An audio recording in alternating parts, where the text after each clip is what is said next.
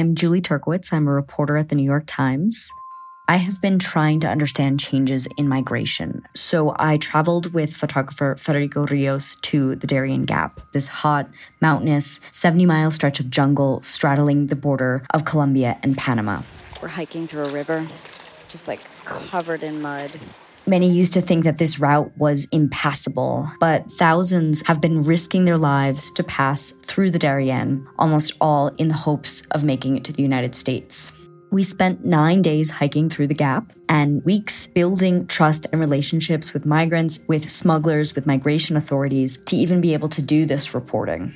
We interviewed hundreds of people who have made this journey to try and grasp what's making them go to these lengths to find a new life. New York Times journalists spend time in these places to help you understand what's really happening there. You can support this kind of journalism by subscribing to the New York Times. From the New York Times, I'm Michael Barbaro. Here's what you need to know today.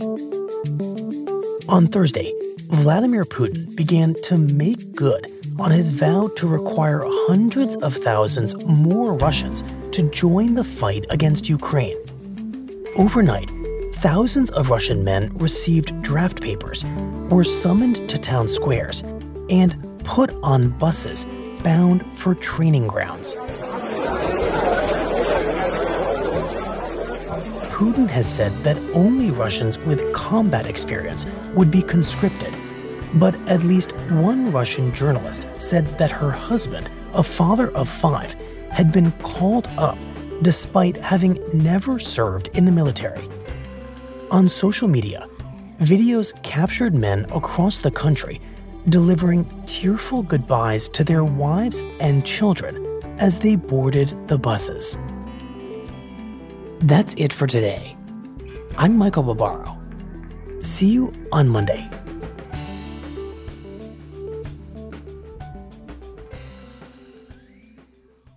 This podcast is supported by the Freedom from Religion Foundation. I'm Ron Reagan, an unabashed atheist, and I'm alarmed by the intrusions of religion into our secular government. That's why I'm asking you to join the Freedom from Religion Foundation, the nation's largest and most effective organization of atheists and agnostics working to keep state and church separate. Phone 1 800 335 4021, 1 800 335 4021, or visit the Freedom from Religion Foundation at ffrf.org. Ron Reagan, lifelong atheist, not afraid of burning in hell.